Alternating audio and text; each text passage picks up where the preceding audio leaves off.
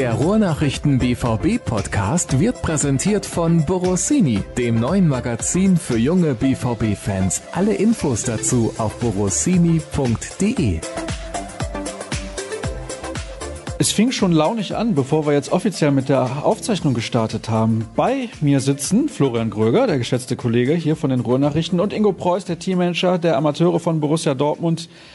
Die Saison in der Regionalliga West, die hat ja schon angefangen. Und Ingo, du musstest ein bisschen vertröstet werden, denn ich stand im Stau. Was hat man dir angeboten? Ja, die obligatorischen Mettbrötchen hier und natürlich eine ordentliche Tasse Kaffee. Damit bist du zufrieden gewesen? Als Honorar ist das für mich top. Sehr gut. Dann können wir auch inhaltlich mal gucken, was wir aus dieser Sendung machen, wenn es schon so gut angefangen hat. Wir werden heute natürlich auch ein bisschen über die Profis sprechen, das ist ganz klar, denn seit der letzten Sendung gab es ein paar Abgänge zu verzeichnen. Wir sprechen unter anderem natürlich auch noch ganz, ganz kurz über das Pokalspiel und was jetzt kommt am Wochenende, Saisonstart gegen den FC Augsburg.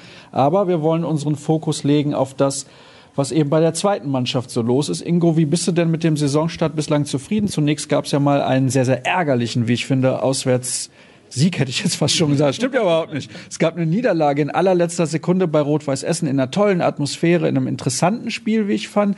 Gab jetzt nicht so unendlich viele Torchancen, aber da habt ihr mit einem Elfmeter in der letzten Sekunde verloren. Dann gab es den Arbeitssieg zu Hause gegen Lotte. Was ist im letzten Spiel passiert? Und ja, bist du zufrieden oder bist du nicht zufrieden? Also grundsätzlich bin ich mit den Leistungen aus den ersten drei Spielen zufrieden. In der Tat sieht man eine Verbesserung im Vergleich zum letzten Jahr, was die spielerischen Möglichkeiten angeht, auch was das Kreieren von Tormöglichkeiten angeht. Aber letztendlich äh, muss ich sagen, bin ich mit der Punktausbeute und darum geht's in erster Linie, wenn man oben mitspielen möchte und das äh, ist mein Ziel gewesen in diesem Jahr, äh, bin ich mit der Punktausbeute überhaupt nicht zufrieden und vor allen Dingen mit der äh, Chancenauswertung in Wuppertal nicht. Weil da verlieren wir 1-0 und äh, hätten das Spiel eigentlich nach zehn Minuten schon äh, entscheiden können, entscheiden müssen. Und dann am Ende ist es so, dass sich da äh, alles so gegen dich zu verschwören scheint. Und es ist dann beim 0-1 geblieben und da fährt man nach Hause und kann das also tagelang nicht richtig einordnen. Ich muss ehrlicherweise sagen, mir gehen viele Möglichkeiten immer noch durch den Kopf.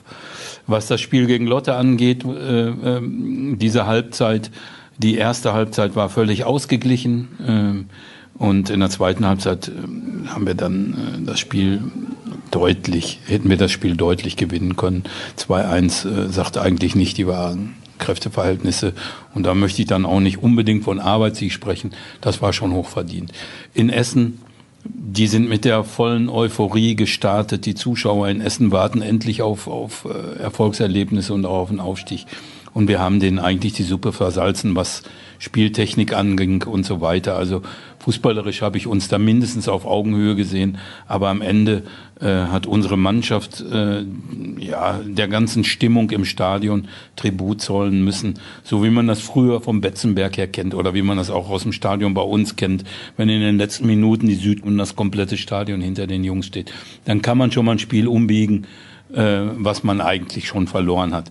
Und wir hätten in Essen einfach einen Punkt mitnehmen müssen.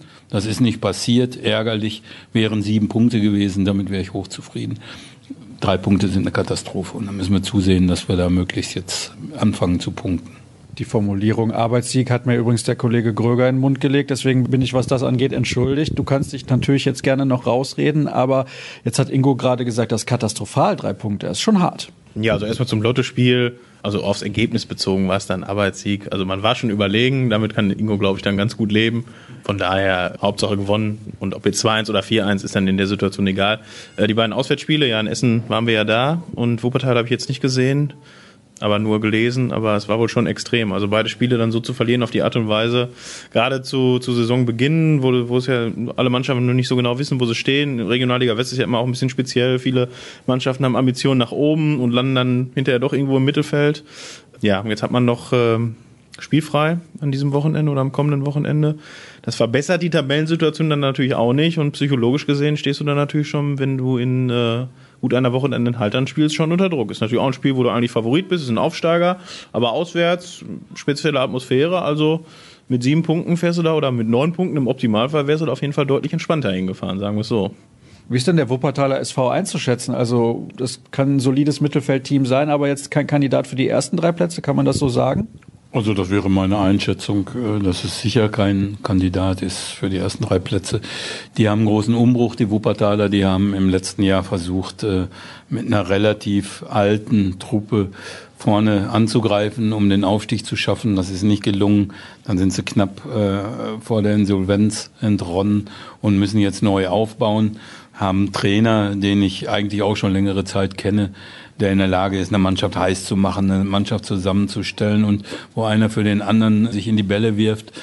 Ob das am Ende zum guten Mittelfeldplatz reicht, weiß ich nicht. Die haben jetzt zwei Spiele gemacht, sechs Punkte, optimal. Ich kann es mir nicht vorstellen, dass sie am Ende nicht gegen den Abstieg spielen. Aber beim Fußball ist alles möglich. Ich kann es mir nicht vorstellen. Das bedeutet im Endeffekt, das war so ein Spiel, wo ihr euch vorher eigentlich drei Punkte ganz fest vorgenommen hattet. Ich schon, muss ich sagen. Ich kannte die Wuppertaler Teams aus den letzten Jahren, äh, habe das Spielermaterial verglichen mit dem, was wir haben und äh, bin da zu dem Schluss gekommen, was ich eigentlich selten mache. Heute werden wir auch auswärts gewinnen und habe da oben auf der Tribüne neben Michael Kiebe gesessen und wir waren eigentlich so zuversichtlich, auch nach 20, 25, 30 Minuten noch. Das war eigentlich für die Wuppertaler eine Vorführung. Ja, und wir haben denen eine Lehrstunde erteilt und 1 zu 0 verloren. Und das ist sowas Ungewöhnliches, was es, was es selten gibt. Und ähm, das ist, jeder weiß, dass ich nicht vor, vor Optimismus strotze, vor allen Dingen, wenn die Spiele losgehen. Äh, und jeder weiß natürlich, dass solche Misserfolgserlebnisse dann auch hemmen können.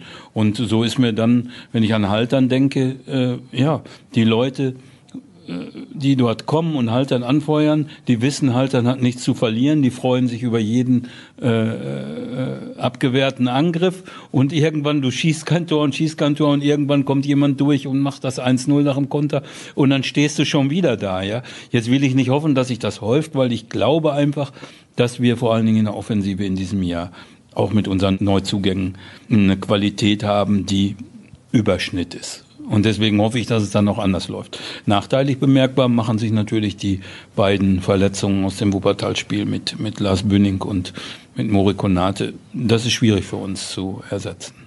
Ja, zumal letzterer bislang ja auch sehr, sehr gut in die Saison reingekommen ist. Also zumindest in dem Spiel, was ich gesehen habe in Essen, hat er schon wieder mal gezeigt, dass er einer der besten Spieler in dieser Liga überhaupt ist.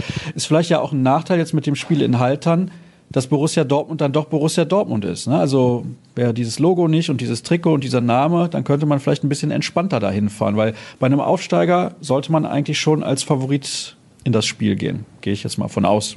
Ja, das kann Ingo vielleicht noch ein bisschen besser beantworten, aber ich glaube schon, dass der Name dann in dem Fall auch zieht. Ne? Also gegen die oder gegen Borussia ist dann jeder noch mal ein bisschen mehr motiviert als, äh, als normalerweise. Und äh, ja, man hat ja auch jetzt, Schalke 2 ist jetzt auch wieder aufgestiegen, hat man ja auch in der Liga wenn die jetzt gegen Haltern spielen, ist ja auch ein kleines, kleines Derby dann. Ähm, und Haltern ist ja auch so eine Ecke, wo Dortmund und Schalke-Fans so ein bisschen 50-50 sind. Es ist gefühlt eher ein bisschen Schalke. Aber klar, also die gehen da schon ran. Ja, jetzt, was machen wir mit so einem Saisonstart, Ingo? Was ist jetzt das Wichtigste für euch, um, ich will nicht sagen, äh, Krise ist es natürlich nicht, ne? aber es sind zwei Ergebnisse, die dich sehr wurmen, das hast du eben schon zum Ausdruck gebracht. Wie findet man aus so einem Loch so einen ganz, ganz kleinen zumindest wieder raus. Ihr habt jetzt auch einen neuen Trainer, der, wie ich finde, einen sehr, sehr sympathischen und kompetenten Eindruck macht. Du wirst jetzt nichts anderes sagen, weil du hast ihn ja auch eingestellt. Aber was sind da die richtigen Wege, um, um jetzt wieder in die Spur zu kommen? Um nochmal zum Trainer zu kommen. Also grundsätzlich bin ich nicht der, äh, der jemanden alleine einstellt. Da ist immer Michael Zorg dabei und der ist immer involviert. Natürlich hört er sich meine Argumente äh, wohlwollend an, aber letztendlich ist es auch so, dass ich ihm schon mal mit dem einen oder anderen gekommen bin und äh, da, das machen wir nicht.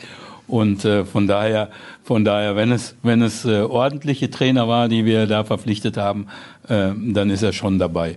In diesem Jahr, ähm, ja, der ist natürlich sehr ehrgeizig und deswegen habe ich ihn auch geholt. Und ich habe ihn deshalb geholt, weil er verfolgt hat, dass wir in den letzten Jahren äh, doch einige Punkte Abstand hatten zum, zum jeweiligen Aufsteiger. Und sagt irgendwo, das müssen wir verbessern und wir müssen auch mal wieder jemanden in die erste Mannschaft bringen. Das ist sein Ziel äh, mit, mit dieser ganzen Geschichte, Ausbildung hin und her. Da hat er natürlich auch recht mit, das liest man gerne und das soll auch so sein. Aber am Ende wollen wir Spiele gewinnen und äh, äh, das ist sein Ziel und äh, das ist mein Ziel auch. Und wie wir diese diese Mini-Krise Ja, ich, für mich ist das eine Krise. Wenn man, wenn man punktemäßig nicht dasteht, wo man stehen kann, was will man dann sonst als Krise bezeichnen? Ob das jetzt der siebte bis zehnte Spieltag ist oder der erste bis dritte. Wir müssen jetzt aufpassen, dass wir den Anschluss nicht verlieren. Und äh, sonst kann, sonst kann sowas in, in der Liga auch mal total anders rumlaufen, weil die Psyche irgendwann eine Rolle spielt. Ich denke da nur immer an den 1. FC Köln, äh, U23, die das in den letzten Jahren dann immer noch geschafft haben, obwohl die in der Regionalliga West aussichtslos am Tabellenende oder auf dem vorletzten Platz standen. Also ich bin vorsichtig, habe zu viel erlebt. Ich weiß aber auch, wenn wir jetzt nach Haltern fahren, wir sind totaler Favorit. Wir müssen auch Favorit sein als Borussia Dortmund, selbst wenn wir nur die U23 sind. Aber da darf nur eins zählen, mutig auftreten und zeigen, äh, dass wir die bessere Mannschaft sind. Man darf sich nur nicht davon leiten lassen, zu glauben, dass das in den, in den letzten Jahren U23-Fußball war, der in der Regel besser war als die anderen Mannschaften oder als viele andere Mannschaften und dass das immer so weitergeht. Wir haben alle zwei Jahre eine total neue Mannschaft und da ist es mit jungen Spielern dann auch, auch schwer, immer das Niveau zu halten. Wenn ich nur alleine daran denke, wie oft wir im letzten Jahr kritisiert wurden für wirklich, und das gebe ich auch zu, schlechte Leistungen. Nur immer wieder neue Mannschaften zusammenstellen und dann sofort wie aus einem Guss etwas zu erwarten, das funktioniert nicht immer. Vor allen Dingen ist individuelle Klasse alleine reicht auch nicht, um, um, um Spiele zu gewinnen. Ja, und ich denke, du zielst jetzt auch ein bisschen auf die Rückrunde ab. Da war ja auch spezielle Voraussetzungen. Also in der, in der Winterpause zwei wichtige Spiele abgegeben mit Pieper und Diekmann. Die waren, glaube ich, schon relativ wichtig für die Mannschaft. Dann die Trainergeschichte mit Jan Sievert, äh, drei sogar. Wen habe ich? Pavlidis möchte ich nicht. Pavlidis möchte ich nicht ausschließen. Das war ein Stürmer, den wir ausgeliehen hatten vom VfL Bochum. Der hat sich total etabliert in Holland bei Willem II und äh, er hat jetzt auch schon wieder in diesem Jahr seine Tore da geschossen. Also das waren natürlich drei Abgänge. Klar wird man dafür auch kritisiert, warum lasst ihr die denn gehen? Aber letztendlich ging es bei uns nicht mehr um den ersten Platz. Es ging auch nicht mehr darum, dass einer von den dreien oben hätte anklopfen können. Also vermasselt man den Jungs die Chance nicht. Und äh, so ist dann das mit diesen Abgängen gewesen. Genau. Und dann äh, kam natürlich noch die Trainergeschichte dazu. Jan Sievert, Angebot aus Huddersfield. Das hat sich auch recht kurzfristig ergeben. Also es war jetzt nicht wochenlanges Vorgeplänkel und musste irgendwo ja auch dann schnell reagieren. Ne? Ich meine, ihr habt dann schnell einen Nachfolger gefunden, aber ich glaube dann auch in Zusammenhang mit dem Tabellenstand fehlen dann halt auch vielleicht mal fünf Prozent. Ne? Wenn die, wenn die Spieler sehen, so, der ist jetzt ein halbes Jahr da, was ja, glaube ich, von Anfang an die wahrscheinlichste Lösung war, das wahrscheinlichste Szenario. Ich stehe in der Tabelle irgendwo zwischen Gut und Böse auf Rang 4, habe irgendwie 15 Punkte Rückstand auf den ersten. Dann fehlen halt diese 5 bis 10 Prozent dann vielleicht mal in einigen Spielen und ja, es war dann mitunter ein ziemliches Gegurke, muss man sagen, aber ja, nach hinten raus wurde es dann wurde wieder besser. Gab ja auch so einen Rekordsieg, glaube ich, 9 zu 2 war richtig, ne? Also ein versöhnlicher Abschluss, aber die Rückrunde war jetzt schon für BVB 2 Verhältnisse recht schwach. Also sei mir nicht böse, wenn ich da widersprechen möchte. Ja. Äh, es geht mir nicht um die Rückrunde. Es geht mir nicht um die Rückrunde. Das war in der Tat schwieriger, aber wir haben da auch einige richtig prima Spiele gemacht. Also äh, es ging mir eigentlich eher um die Hinrunde. Wir haben, wir haben äh, Spiele verloren, die man zu einem Zeitpunkt, als wir noch oben angeklopft haben, äh, nicht hätte verlieren dürfen. Und das nicht so wie jetzt in Wuppertal oder wie in Essen, sondern völlig, völlig, völlig zu Recht, weil die Leistungen einfach nicht gestimmt haben. Und äh, äh, dann kam Ahlen, der, der das, wie ich finde, so außer, außer, wie sagt man da, außer hohlen Tasche oder was weiß ich, mir fehlt da jetzt gerade ein Ausdruck, der, der gekommen ist und, und musste sich dann erstmal gewöhnen an die Mannschaft, auch an die Liga und hat das, wie ich finde, wie man auch am Ende gesehen hat, großartig gemacht. Dass das so schnell ging und dass er da, dass er da auch äh, eingesprungen ist, dafür bin ich ihm bis heute noch dankbar, hatte allerdings auch den Grund, wenn äh, Jan Siebert noch hier geblieben wäre, glaube ich, wäre es uns gelungen, ihn längerfristig bei uns in der U23 zu etablieren und die beiden hätten möglicherweise gemeinsam die Mannschaft trainiert. Das waren schon Gedanken, die wir äh, äh, zusammen geäußert haben, was worüber wir gesprochen haben, zu dritt. Und ähm, deswegen war das für mich jetzt auch relativ einfach. Ich sage, pass auf, der Jan geht, machst das jetzt. Er hat es gemacht und hat es toll gemacht. Was ich persönlich schade finde, ist, ich glaube, Nichts gegen den neuen Trainer von, von Brüninghausen, aber hätte ich das nicht gemacht, wäre Brüninghausen möglicherweise jetzt noch in der Oberliga. Und das ist etwas, was mir schon leid tut, das muss ich einfach sagen. Du hast jetzt also beziehungsweise Flo hat das getan, zunächst mal den Namen Jan Sievert angesprochen. Du hast eben auch gesagt, ihr müsst alle zwei Jahre die Mannschaft umbauen, wenn man jetzt sieht, auch was für Trainer euch in den letzten Jahren verlassen haben. Die sind ja nicht irgendwo gelandet. Ne? Also das sind ja dann schon teilweise namhafte Clubs gewesen. Jetzt Jan Sievert ist dann zuletzt zu Huddersfield gegangen in die Premier League. Klar, spielen jetzt in der zweiten Liga, aber trotzdem ist das ja immer noch deutlich höher als Regionalliga West. Wie sehr frustriert das dich eigentlich? dass du solche Leute nicht mal länger halten kannst. Denn ich kann mich noch gut erinnern, zusammen mit Flo haben wir mit Jan Sievert hier im Podcast gesprochen. Er machte einen sehr, sehr sympathischen Eindruck, auch sehr, sehr kompetent mit einer klaren Spielphilosophie, hat auch gesagt, ich freue mich hier für Borussia Dortmund arbeiten zu können, dass nicht irgendein Verein ja, und dann kommt die Premier League, macht den Geldbeutel auf und dann kann auch der gute Jan Siebert nicht Nein sagen. Das kann man ja auch verstehen, weil das sind andere Summen und er muss ja auch gucken, wie er irgendwann weiterkommt, wie er seine Familie ernähren kann. Das spielt ja alles da auch mit rein. Muss man ganz ehrlich zugeben. Ich meine, wenn jetzt einer kommt und sagt, pass mal auf, Ingo, du kannst bei mir das Fünffache verdienen, ja, und da sind auf einmal 20.000 Zuschauer im Stadion anstatt, sagen wir mal, 1500, würdest du vielleicht auch überlegen. Ja, wenn man Borussia ist, so wie ich, äh, dann ist das schwierig. Also ich hatte wirklich, ich bin jetzt knapp 30 Jahre bei, bei, bei uns im Verein. Also ich hatte selten die Gelegenheit, woanders hinzugehen. Und äh, ich weiß auch nicht, ob ich es gemacht hätte. Auf der anderen Seite ist es einfach so, dass es da um, um, um Zahlen geht. Ja, die kann ich wohl lesen, die kann ich auch schreiben, aber die haben nichts mit meinem Bankkonto zu tun. Ja, und von daher kann ich dann einfach nur nicken und sagen, pass auf, wenn du das jetzt nicht machst, dann betrügst du deine Kinder, ja. Also, das sind einfach Zahlen. Da kann man nicht Nein sagen und wir haben das als Verein auch nicht gemacht. Ja, dass mir das persönlich natürlich auch leid tut, weil gerade zu Jan Sievert, muss ich sagen, habe ich, habe ich auch eine persönliche Beziehung aufgebaut, ob, obwohl er gerade so alt ist wie meine Kinder. Äh, ähm, aber letztendlich muss man das einfach machen. Und der Junge ist so vernünftig, äh, dass er dann auch letztendlich mit dem Gehalt, was er da bekommt, umgehen kann. Und ja, ich bin ja, richtig ist, dass ich auch gerne mal ein paar Jahre mit einem Trainer, der, den ich für kompetent halte, zusammenarbeiten möchte. Aber letztendlich konnte man ihm die Chance nicht verbauen. Und das hat Michael Zorc auch genauso gesagt. Und von daher passt das schon. Dieser, den wir jetzt haben, der weiß, dass wenn wir mit ihm zufrieden sind, es auch passieren können, dass wir Nein sagen. Das war die Voraussetzung. Ansonsten äh, hätte er gar nicht unterschreiben müssen. Wenn es dann hart auf hart kommt, mal gucken, was passiert. Aber am Ende weiß er ganz genau, ein Nein ist möglich. Und dabei soll es dann auch bleiben. Ich hoffe, dass er erfolgreich sein wird und ich hoffe, dass er noch ein paar Jahre länger hier bleiben wird als das dreijährige Vertragsangebot, was er dann noch angenommen hat. Lass uns gleich über Mike Tulberg noch ein bisschen intensiver sprechen. Ich würde gerne nochmal zurückkommen auf diese Situation mit Jan Sievert, weil du gerade gesagt hast, ihr hattet auch ein persönlich sehr enges Verhältnis, obwohl er das Alter deiner Kinder hat. Dann kommt er irgendwann und sagt, pass mal auf, Ingo, ich habe da ein Angebot, da kann ich eigentlich nicht Nein sagen. Wie läuft das dann ab? Weißt du in dem Moment eigentlich schon, das ist vorbei? Ich muss den quasi dahin schicken, weil ich, sonst habe auch ich ein schlechtes Gewissen. Das ist so eine richtig verrückte Geschichte mit ihm. Weiß nicht, vielleicht ist es langweilig, soll ich es erzählen, wie ja, es gelaufen ist? Sehr gerne. Wir sitzen mit dem Funktions Team zusammen. Der Trainer Jan Siebert hatte alle eingeladen, meinem Italiener, so wie wir das machen, zur neuen Saison. Alle sind am Tisch, wir flachsen ein bisschen und äh, dann geht's auch um Vertragsverlängerung. Ich hatte mit Jan Siebert eine Vertragsverlängerung vereinbart und habe ihm, hab ihn gefragt, ob wir das nicht am nächsten Tag bekannt geben können. Das war montagsabends, saßen wir zusammen und na, warte mal noch.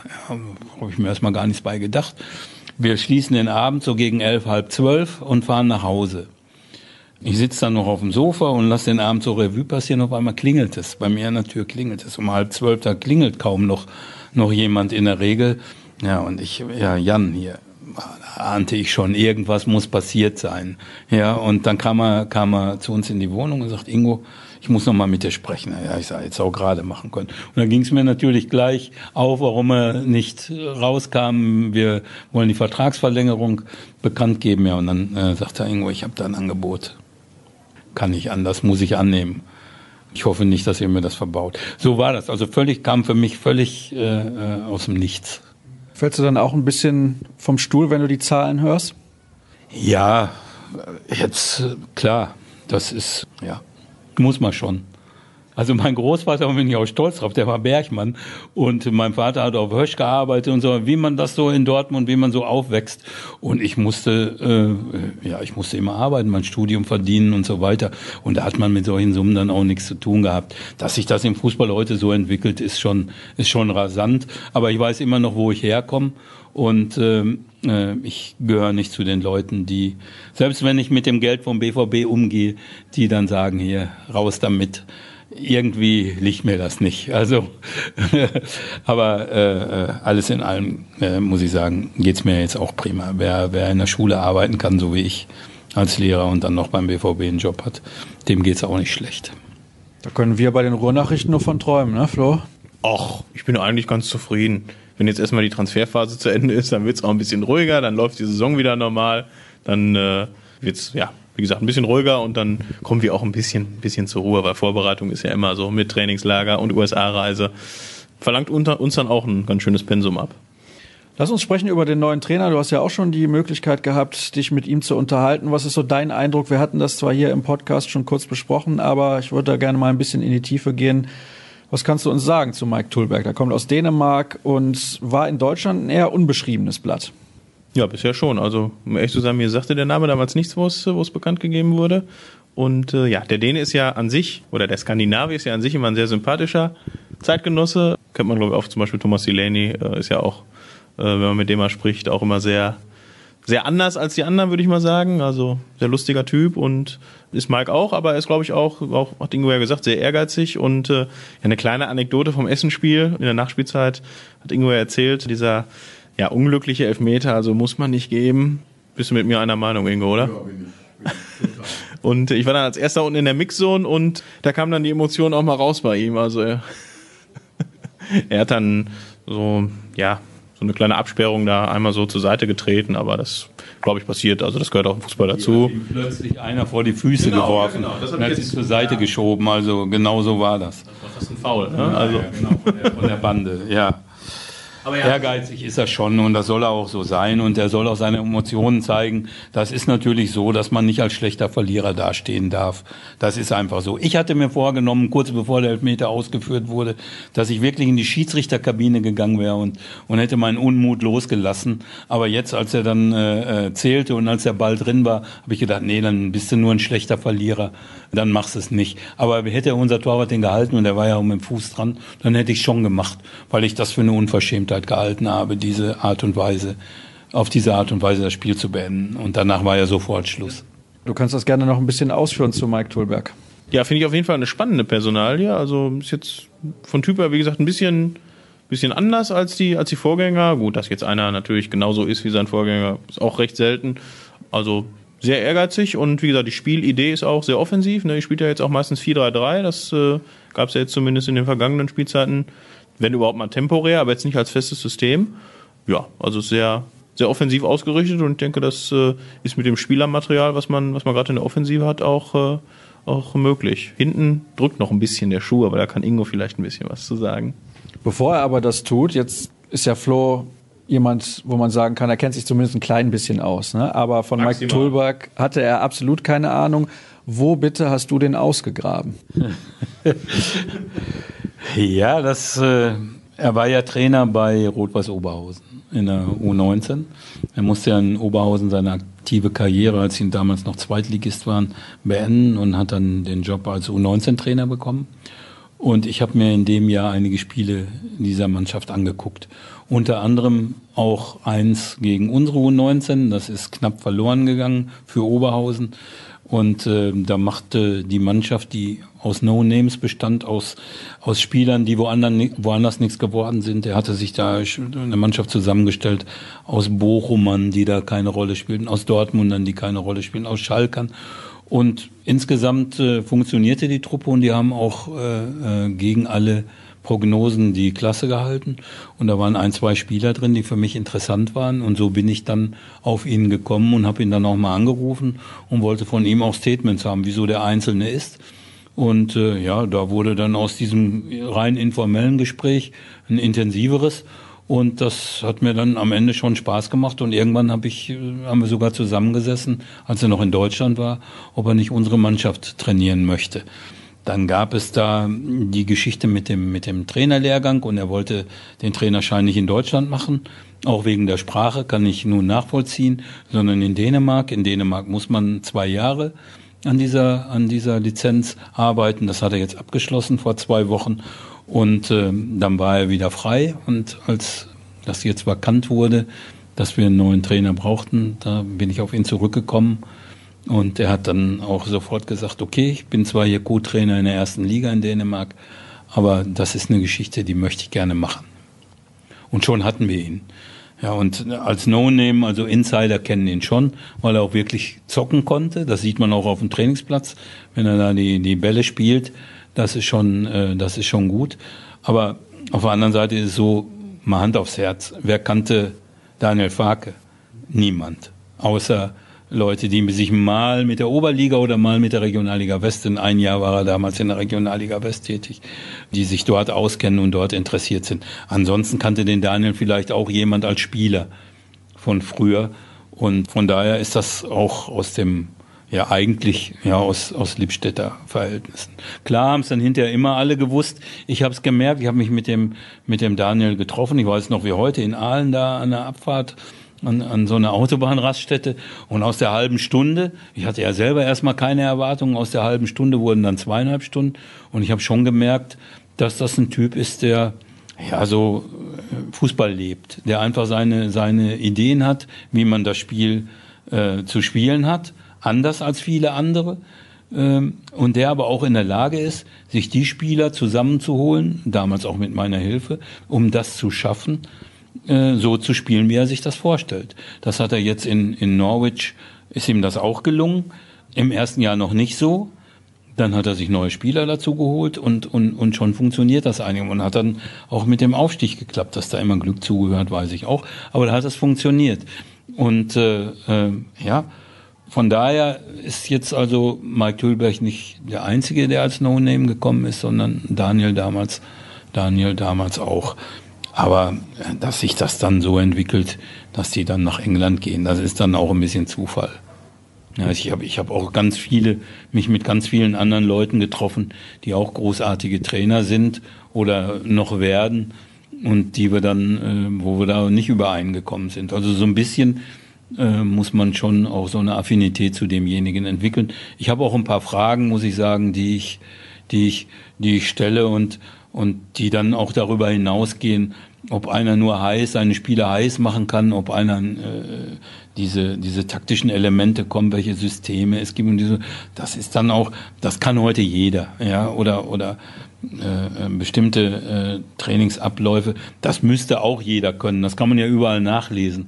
Aber es gibt eben so bestimmte Dinge, mit denen glaube ich, mehr zu erfahren über die einzelnen Leute um dann sagen zu können, oh, der könnte was sein, Micha hier, Michael Zoak hier, lass uns das mal mit dem probieren. Und dann muss ich das begründen. Übrigens, äh, in diesem Jahr war auch bei, bei einigen Gesprächen, was mich besonders gefreut hat, auch Sebastian Kehl dabei, äh, äh, ja, der sich da informiert hat, wie, so, wie, wie, diese, wie diese Gespräche ablaufen, weil, äh, ja, und äh, äh, dann haben wir letztendlich zusammen entschieden.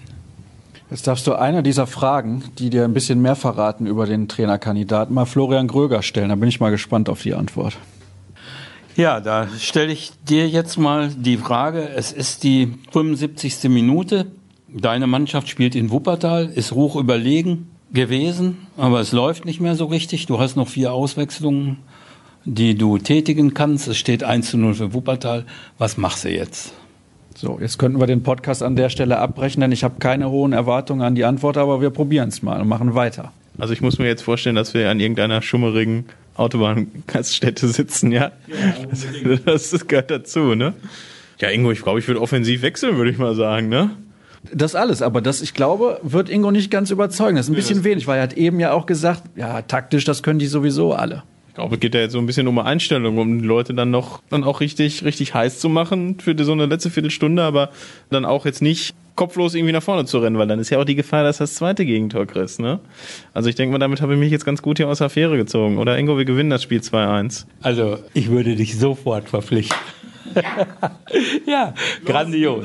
Nein, es ist, ist ja immer äh, Flachserei, äh, Flachserei hin, Flachserei her. Es gibt viele Fragen und man muss, muss einfach sehen. Das ist ja, ich habe jetzt eine Frage gestellt, wie ich glaube, jeder ob Zuschauer, Fan oder Funktionär oder was auch immer, hat schon mal gesehen, dass es ein Spiel gibt, wo du die bessere Mannschaft bist und wo du aber merkst, heute geht's nicht. So, und dann, dann gibt es doch ganz viele, und ich habe ganz viele Spiele schon gesehen, dann hat die Mannschaft, die, die haushoher Favorit ist, auf einmal sieben Stürmer auf dem Feld stehen. Aber alle wundern sich, ja, jetzt sind doch sieben Stürmer, und in der Presse steht dann bei euch, boah, hat alles riskiert, ja, aber es kommt kein Ball mehr nach vorne, ja, weil die sieben Stürmer da irgendwo kurz vorm Tor lauern, und es funktioniert dann nicht. Es gibt so viele Sachen. Also wer das dann kann, so etwas, Hut ab gehört auch immer ein Tacken Glück dazu. Also du wärst prädestiniert. Offensiv einwechseln, wunderbar. Es ist. er hat sich gerade auch mit dem zweiten Teil seiner Antwort noch so einigermaßen aus der Affäre gezogen, würde ich mal behaupten. Ja, dann wollen wir mal ein paar Hörerfragen mit reinnehmen. Da haben uns natürlich einige erreicht. Oh. Eine provokante ganz am Anfang. Wie alt ist Mukoko wirklich? Aber das ist mir als Spaß gemeint. Aber mal ganz ehrlich. Hast du das Spiel gesehen, der U19 in Wuppertal? Da macht der Junge sechs Buhnen. Das ist wirklich schon sensationell, schon muss man echt Wuppertal. sagen. Hätte den mal mitgenommen. Ja, natürlich. Der wäre eigentlich prädestiniert gewesen, um Wuppertal zu schlagen. Aber finde ich schon bemerkenswert, ist ja auch sein erstes Spiel in der neuen Mannschaft hat er sich sehr gut eingefunden. Ich habe ihn gesehen zum ersten Mal live im U17-Finale. Und was ich sehr bemerkenswert finde, jetzt sagen alle und diskutieren dann über das Alter, ja und so weiter und so fort. Der ist ja gar nicht so groß und kräftig, aber der ist verdammt schnell. Also ich weiß nicht, ob ich in dem Jugendbereich schon mal so einen schnellen Spieler gesehen habe. Ich freue mich, dass er beim BVB ist. Ihr habt alles gesagt und top. Ich freue mich wirklich und ich freue mich auch, dass er sechs Tore gemacht hat. Ich bin, bin, bin begeistert.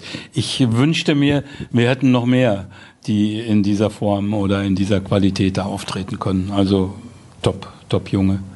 Äh, warten wir mal ab, was am Ende äh, die Karriere bringt. Ich habe jetzt auch noch eine schöne Anekdote, die Ingo mir mal erzählt hat. Vielleicht kann er sie jetzt auch selber erzählen. Zu Ingos Alter, da gibt es nämlich auch hin und wieder Verwirrung. Ingo, klär uns auf.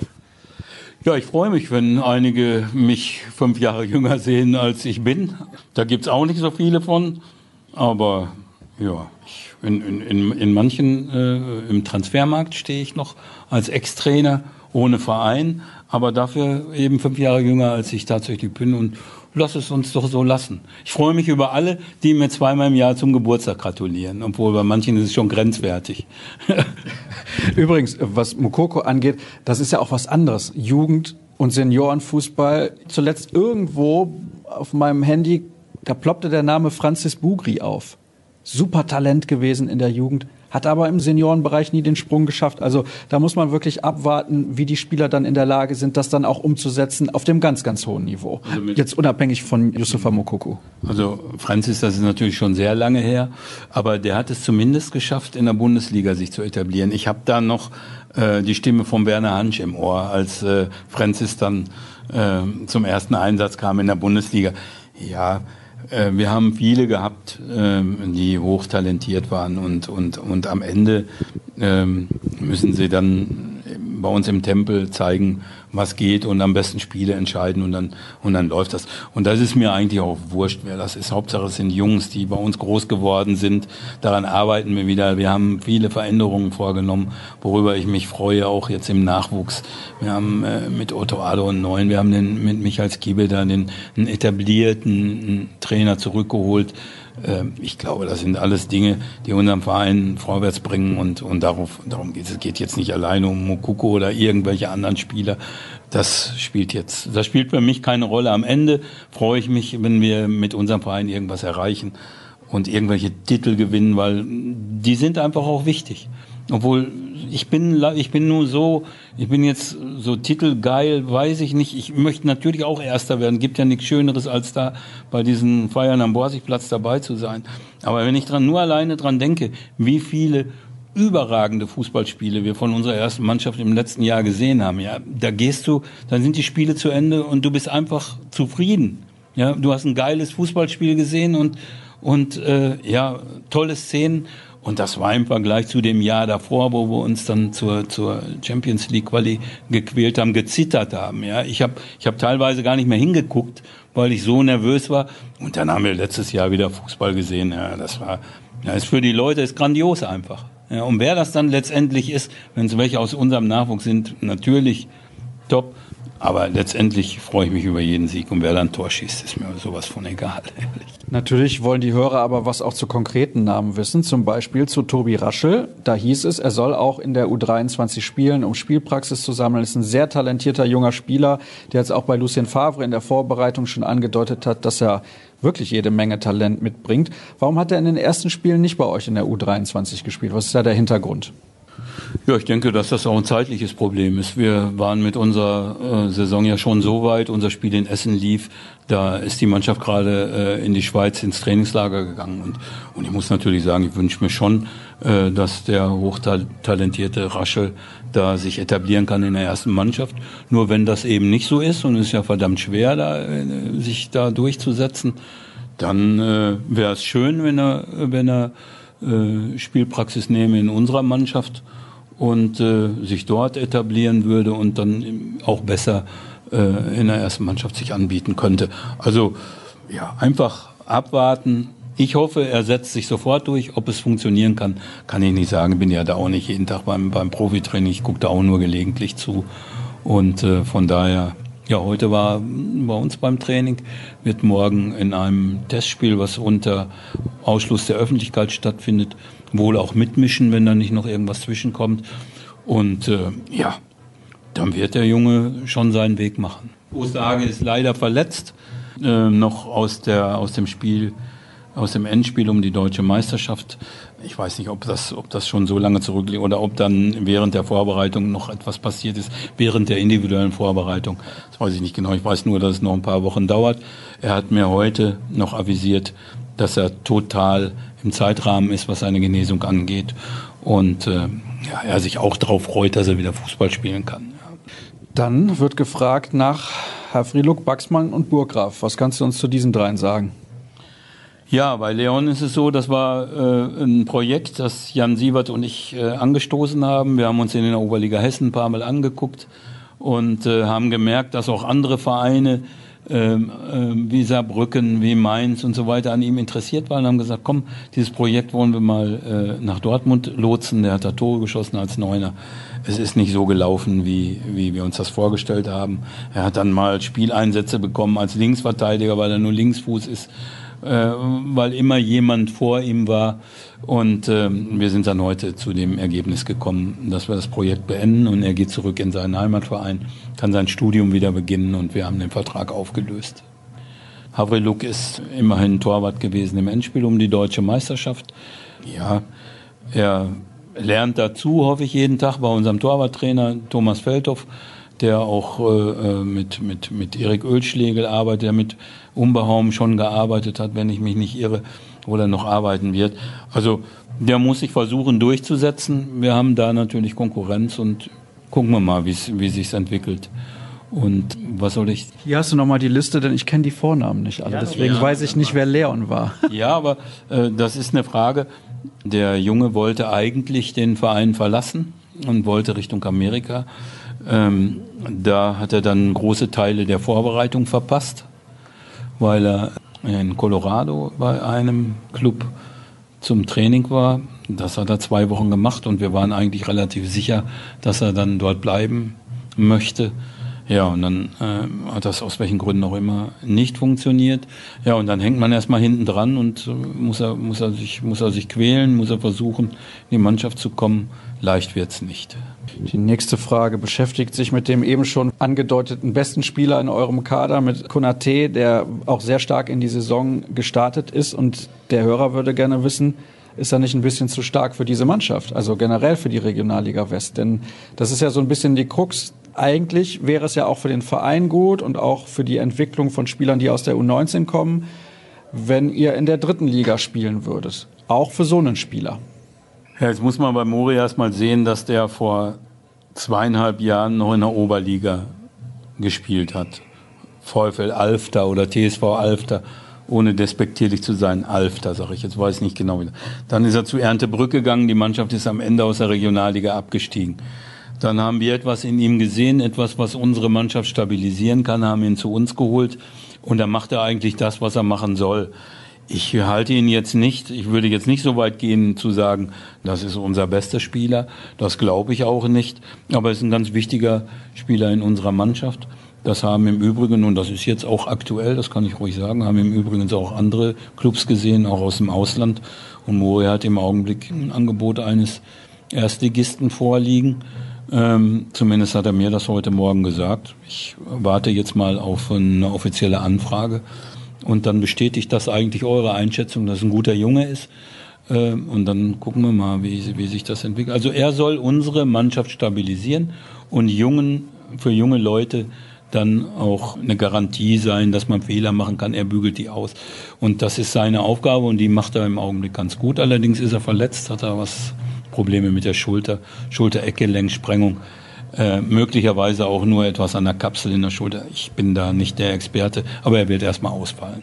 Wäre aber schon ein sportlich herber Verlust jetzt auch so kurz vor Ende der Transferperiode. Auch wenn du bald die Korken knallen lässt, dass diese Transferperiode endlich zu Ende ist, wie du eben gesagt hast. Na, ganz so schlimm ist es ja dieses Jahr nicht. Also da hatten wir schon, wenn ich mich jetzt an den Sommer mit Götze Schürle und Co. erinnere oder zurückerinnere, das war ja schon ein bisschen heftiger und dann auch alles so kurz vor Tore Schluss. Also das hat schon ein bisschen. Du meinst jetzt die Profis. Also äh, da hast du ich nicht das Götze jetzt vielleicht bei euch, aber das wäre ja dann auch eine gute Exklusivmeldung. Ja, wäre zumindest eine sportliche Verstärkung. Also, also, jetzt wollen wir aber nicht flachsen oder so. Das ist ja, also wir sind schon dafür da, dass wir Spielern, die lange verletzt waren, äh, äh dann Spielpraxis geben können. So soll es sein. Aber es ist jetzt nicht so, dass wir aus dem Kader der Profis da Spieler haben wollen, nur um da in der Tabelle besser zu stehen. Das würde uns natürlich gut zu Gesicht stehen. Also so ist das nicht.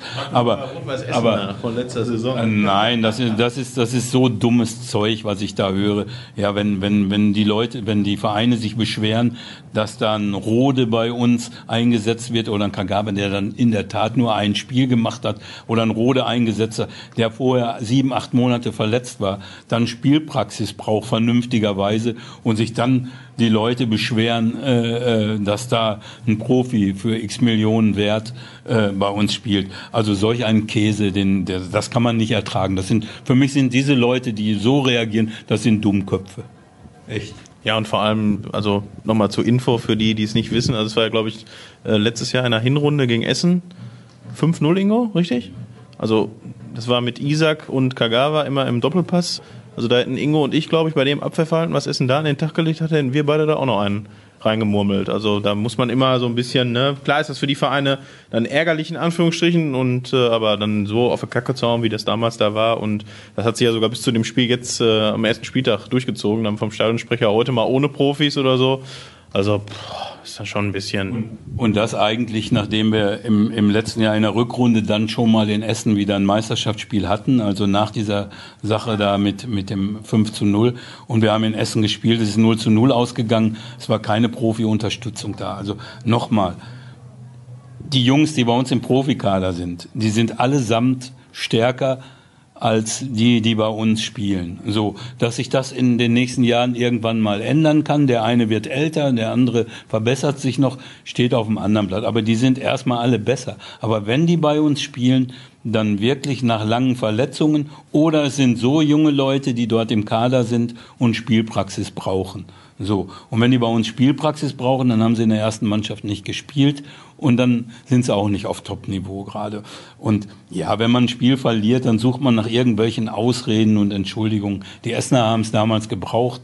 So wie ich gelesen habe, äh, ist sogar die Fanfreundschaft gekündigt worden. Also wenn, wenn das daran hängt, dann weiß ich nicht. Ich will das auch nicht mehr bewerten. Das soll auch genug sein. Also ja. Soll ich dich unterbrechen? Ja, du bist ja. gerade so schön im Redefluss, Nein. aber ich habe noch eine Frage. Ist kein Problem, Ingo.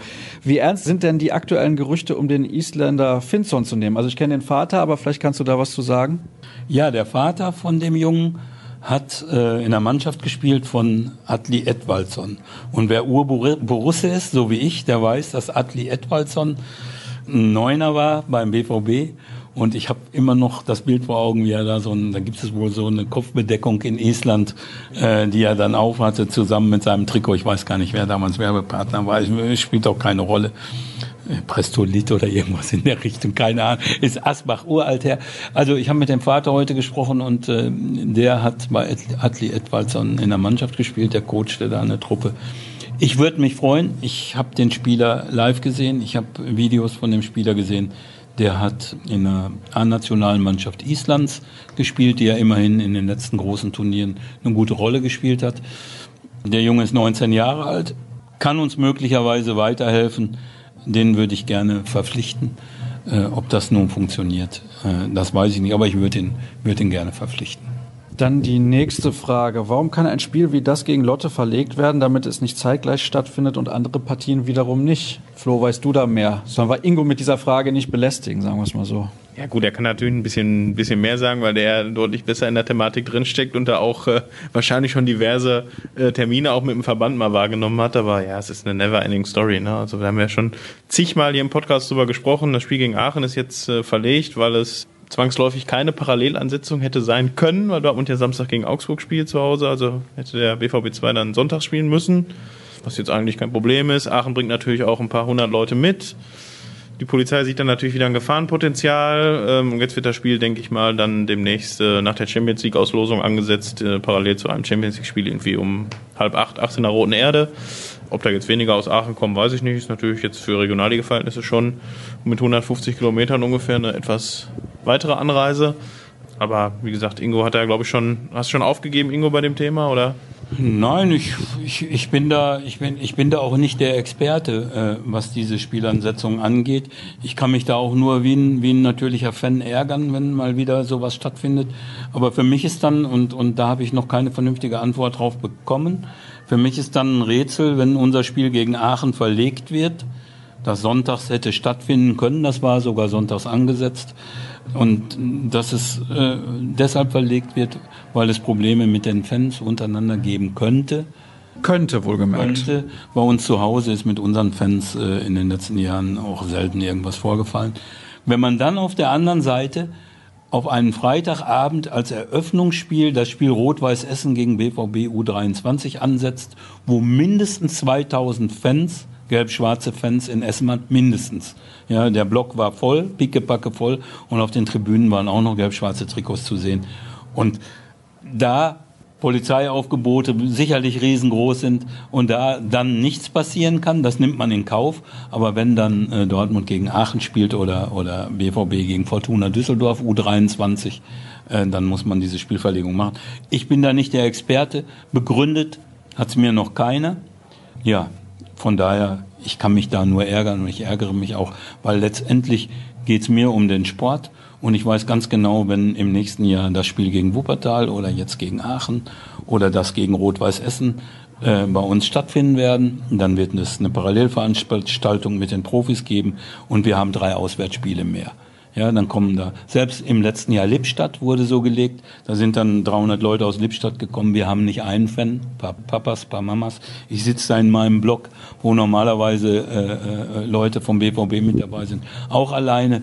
Ja, das hat auch was mit Sport zu tun, mit Heimspielcharakter. Wenn ich das sehe, wie in Essen, ich war Sonntag wieder in Essen beim Spiel gegen Köln, da erdrückt dich diese ganze Truppe, die, diese Zuschauer. Und, und das gehört auch dazu, dass eine Heimmannschaft angefeuert wird und, und, und auch die Zuschauer können manchmal den Schiedsrichter zu einer anderen Entscheidung bringen bringen. Ja. Verleiten wolltest du wahrscheinlich. Oh. Weil es ist ja nicht immer richtig. Aber die Atmosphäre gibt das oft her, dass, dass, dass dann ein Schiedsrichter mit der Stimmung auch kippt. Und, und, und da ist jeder Mensch, das würde mir sicherlich auch passieren, wenn ich Schiedsrichter wäre.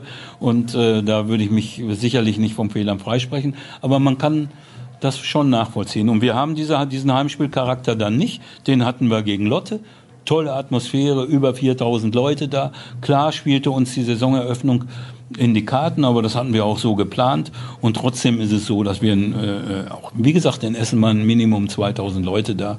Und die Leute freuen sich auch, wenn sie die U23 sehen. Und, und äh, deswegen ist das, ist das schade. Ich habe mal zusammengerechnet, im letzten Jahr fehlten uns zu den Vorjahren 30.000 Zuschauer. Und das ist auch eine Einnahmequelle. Und da hat mir tatsächlich mal jemand gedacht, ja, BVB hat's ja. Und dann äh, drehe ich mich um und rede mit solchen Leuten kein, äh, kein, kein Wort mehr. Weil so ein Käse, 30.000 Zuschauer, die bringen auch Einnahmen. Ja, und das sind Einnahmen, die man gut investieren kann in weiß der Geier was. Also da hat man jede Menge Möglichkeiten mitzuarbeiten. Ja, jetzt sind wir da nicht, jetzt ist der Verein da Gott sei Dank nicht äh, äh, von abhängig, aber, aber für mich ist das eben auch, dann bin ich wieder bei dem Thema, wo ich vor einer halben Stunde schon gewesen bin, das gehört einfach dazu und das Anfeuern der Fans gehört auch dazu und ja, ja, lassen wir's. Dann wechseln wir das Thema. Wir kommen zum Ende nochmal zu den Profis, denn es gibt noch zwei Fragen zur Profimannschaft. Ist der Transfer von Toprak auch als Zeichen des Vertrauens in Balerdi zu sehen, der jetzt erst ein halbes Jahr mittrainiert hat? Wie schätzt du das ein, Flo? Ja, das ist zumindest die offizielle Sprachregelung. Also äh, von unserer Seite aus ist es halt ein bisschen schwierig, ihn einzuschätzen. Er hat, glaube ich, letztes Jahr zweimal bei euch gespielt, Ingo. Ein oder zwei oder dreimal, ne? Deswegen ist es noch ein bisschen schwer. Die Ablösesumme liegt natürlich äh, so über ihm drüber. 15 Millionen ist natürlich schon ein Pfund und äh, bisher noch keine, keine Minute gespielt äh, in der Vorbereitung. Ich habe jetzt nicht so viel gesehen, dadurch, dass ich äh, nicht mit dem Batragazzo nicht in, mit in Amerika war. Tobi hat aber erzählt, dass er doch Anschluss gefunden hätte, also vom Niveau her sich gesteigert hätte. Michael Zocker hat das letzte Woche auch nochmal im Gespräch mit uns gesagt und ja, also man muss jetzt erstmal abwarten, ganz ausschließen, dass man vielleicht noch jemanden holt, würde ich jetzt auch nicht. Noch sind ja zwei Wochen Zeit. Aber sicherlich rückt er jetzt ein bisschen mehr in den Fokus, weil Manuel Akanji war jetzt in den letzten sechs bis neun Monaten auch recht verletzungsanfällig. Ich weiß nicht, ob er das jetzt komplett abgelegt hat. Mats Hummels wird sicherlich auch mal die eine oder andere Pause verordnet bekommen. Ähm, ja, und dann sind wir ja schon bei Sagadu, der noch sehr wechselhaft ist in seinen Leistungen und halt bei Balerdi. Also ich denke mal, dass es auf jeden Fall darauf hinauslaufen wird, dass er mehr Spielpraxis oder mehr Spielanteile bekommt als in der vergangenen Saison. Da eben, wie er gerade gesagt hat, Florian nicht mit in Bad Ragaz oder den USA gewesen ist, ist das eine Frage, die letzte hier auf dem Zettel, die ich gerne dann einem der Kollegen stellen würde, zum Beispiel Tobi Jörn, das kann der besser beantworten. Aber auch nochmal von dir, Ingo, eine Einschätzung zu Balerdi, weil, wie gesagt, er hat ja auch in der letzten Saison bei euch mal kurz gespielt und auch mittrainiert. Was hast du für einen Eindruck von dem Jungen? Was sind überhaupt seine Stärken und wo muss er vielleicht noch ein bisschen dran arbeiten? Ja, also ich habe jetzt, äh, drei Spiele bei uns mitgemacht, mitgemacht hat äh, äh ein Tor geschossen. Also es ist ein junger Mann, der sicherlich hochtalentiert ist. Der ist nicht umsonst aus Südamerika geholt worden. Aber letztendlich, welchen Stellenwert er da gerade bei der Profimannschaft hat, also da bin ich der falsche, falsche Ansprechpartner. Ich glaube schon, dass man sich da nicht verguckt hat. Ich glaube aber auch, dass jeder, der als junge Spieler, junger Spieler aus dem Ausland kommt und dann jetzt gerade noch aus Südamerika, dass man dem auch Zeit geben muss, um sich hier äh, zu etablieren. Und, und nochmal, wir haben so, eine herausra so ein herausragendes Niveau in, in unserer Bundesligamannschaft. Ja, das, da ist es für jeden jungen, jungen Spieler schwer, sich dort zu etablieren. Ob ich jetzt 20 Millionen koste oder 10 Millionen oder 30 Millionen, das ist ja kein Garantieschein dafür, dass ich sofort spiele. Also es ist für einen jungen Mann äußerst, äußerst schwierig. Natürlich gibt's auch Jadens, ja, die das dann hinkriegen, aber, aber ja, also ich, ich kann die Trainingsleistungen nicht einschätzen. Ich weiß nur, wenn äh, die, das Profiteam ihn uns zur Verfügung stellt, dann ist das für uns ein Riesengewinn. Kurze Quizfrage für den Experten Florian Gröger. Wer war der erste Argentinier, der für Borussia Dortmund gespielt hat? Oder nennen wir mal zumindest drei Argentinier, die für Borussia Dortmund gespielt haben. Ja, mir würde jetzt spontan Leonardo Rodriguez einfallen. Der hat zwar natürlich nicht so lange gespielt. Rum Sosa war, glaube ich, Uruguay, oder? Argentinien. Hm. Also es gibt auf jeden Fall noch Diego Fernando Klimowitz. Ja, kam damals vom VfL Wolfsburg. Juan Ramon Fernandes, Rechtsverteidiger, ist der nicht ist so durchgestartet. Der ist zwischendurch aber einmal wieder abgehauen irgendwie. Ja, der war ausgeliehen nach Südamerika auch. Und es gab noch einen Argentinier, der eigentlich nur in der Halle spielen konnte. Patricio Margetic heißt der. Das sagt mir gar nichts. Ja, wurde in den 80ern verpflichtet und dann hat Haus Köppel wohl gesagt, was soll ich denn mit dem? Das hat mir zumindest Franz Lünschermann erzählt, als ich den zuletzt getroffen habe. Okay. Viele Jahre ja der Teammanager von Borussia Dortmund. Und ja, ein Spiel hat er gemacht in der Liga, eins im Pokal, dann war er auch schon wieder weg. So schnell geht das. Also Argentinier und Borussia Dortmund, das ist normalerweise keine so optimale Verbindung. Jetzt hoffen wir mal, dass das bei Balerdi ein bisschen besser läuft. Flo, zum Abschluss noch, denn wir kommen zum Ende der Sendung noch eine kurze Einschätzung. Die Bundesliga geht ja bald los. Haben wir jetzt gar nicht drüber gesprochen. Bisschen was noch zum Auftaktduell gegen den FC Augsburg. Ja, also die Voraussetzungen sind, glaube ich, klarer denn je. Also ne, Augsburg letzte Woche im Pokal in Ferl, also einem Gegner des BVB 2 eigentlich ausgeschieden. Ja, schon überraschend, weil Augsburg jetzt, ja, klar spielen die auch immer meistens gegen den Abstieg, aber doch eigentlich eine solide, solide äh, Bundesliga-Truppe haben, auch mit Finn Bogerson vorne einen drin, der, der regelmäßig trifft, Gregoritsch, sonst auch viele erfahrene Spieler dabei. Also eigentlich müsste es ein, vom Gefühl her irgendwie ein 3-4-0 geben, lockeren Auftaktsieg, aber zumindest wenn man jetzt die letzte Saison heranzieht, hat sich der BVB doch beim, ich glaube an das Hinspiel können sich noch alle erinnern, das war ja ein völlig, völlig verrückter Kick mit Paco Alcácer dann 90. plus 8 oder so zum 4 zu 3 und ja, das Rückspiel glaube ich auch in negativer Hinsicht, da haben wir, haben glaube ich alle Abwehrspieler einmal beim Ball getreten, glaube sogar du beim ersten und Hakimi beim zweiten, also auch ja, so eine in Anführungsstrichen entscheidende Niederlage dann auf dem Weg zur Vizemeisterschaft, also sehr ärgerlich. Ja, aber nichtsdestotrotz nach dieser Vorbereitung, wo jetzt eigentlich fast alles glatt gelaufen ist, du hast kaum Verletzte, gut, Morey fällt jetzt ein bisschen länger aus, aber wäre jetzt, glaube ich, kein Kandidat für die Startelf gewesen. Guerrero ist natürlich ärgerlich, aber ähm, läuft auch schon wieder, also sollte nächste Woche vielleicht wieder zur Verfügung stehen. Und äh, ja, in der Offensive hat man auch mehr denn je genug Alternativen. Also alles andere als ein klarer Sieg wäre jetzt für mich überraschend. Ingo wird es ähnlich sehen, oder? Ich bin im Tippen bin ich immer der Schlechteste. Aber äh, ich wünsche mir natürlich einen Sieg. Ich weiß auch, dass wir Favoriten sind. Aber das ist so richtig typisch. SC Verl, Geheimfavorit in der Regionalliga West. Und dann sagst du, Augsburg war Favorit im Pokal. Und dann hat, hat SC Verl die Augsburger da mal rausgehauen, völlig souverän rausgehauen.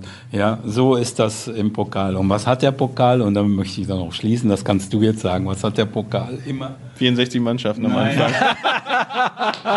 ja, jetzt nicht mehr, aber ist auch egal. Macht nichts. Wir haben mit einem Schmunzler begonnen. Jetzt beenden wir die Sendung mit einem Karlauer. Ja, Herzlichen du. Dank. Also, wir haben nicht gesagt, dass es gute Karlauer gewesen sind. Ne? Also von daher, ja, alles gut.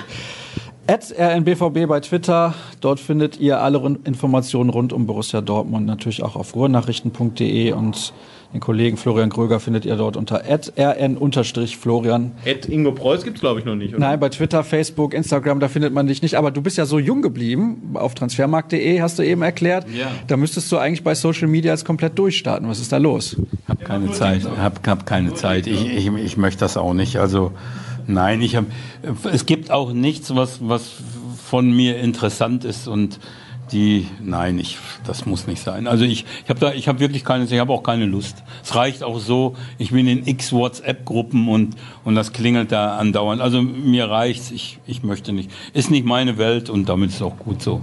Kannst einfach Florian Gröger bei WhatsApp aber auch auf Stumm schalten, dann bleibt das Handy vielleicht mal eine Minute ruhig. Ja. ja. Von daher. Also, das soll es gewesen sein mit der heutigen Ausgabe. Allen Hörern danke für eure Zeit. Ich glaube, es war sehr, sehr spannend und interessant. Anders als die Social Media Beiträge von Ingo Preuß, glaube ich, hatten wir heute jede Menge Spaß. Das soll es gewesen sein. Schönen Bundesliga-Start allen und nächste Woche hören wir uns dann wieder. Tschüss.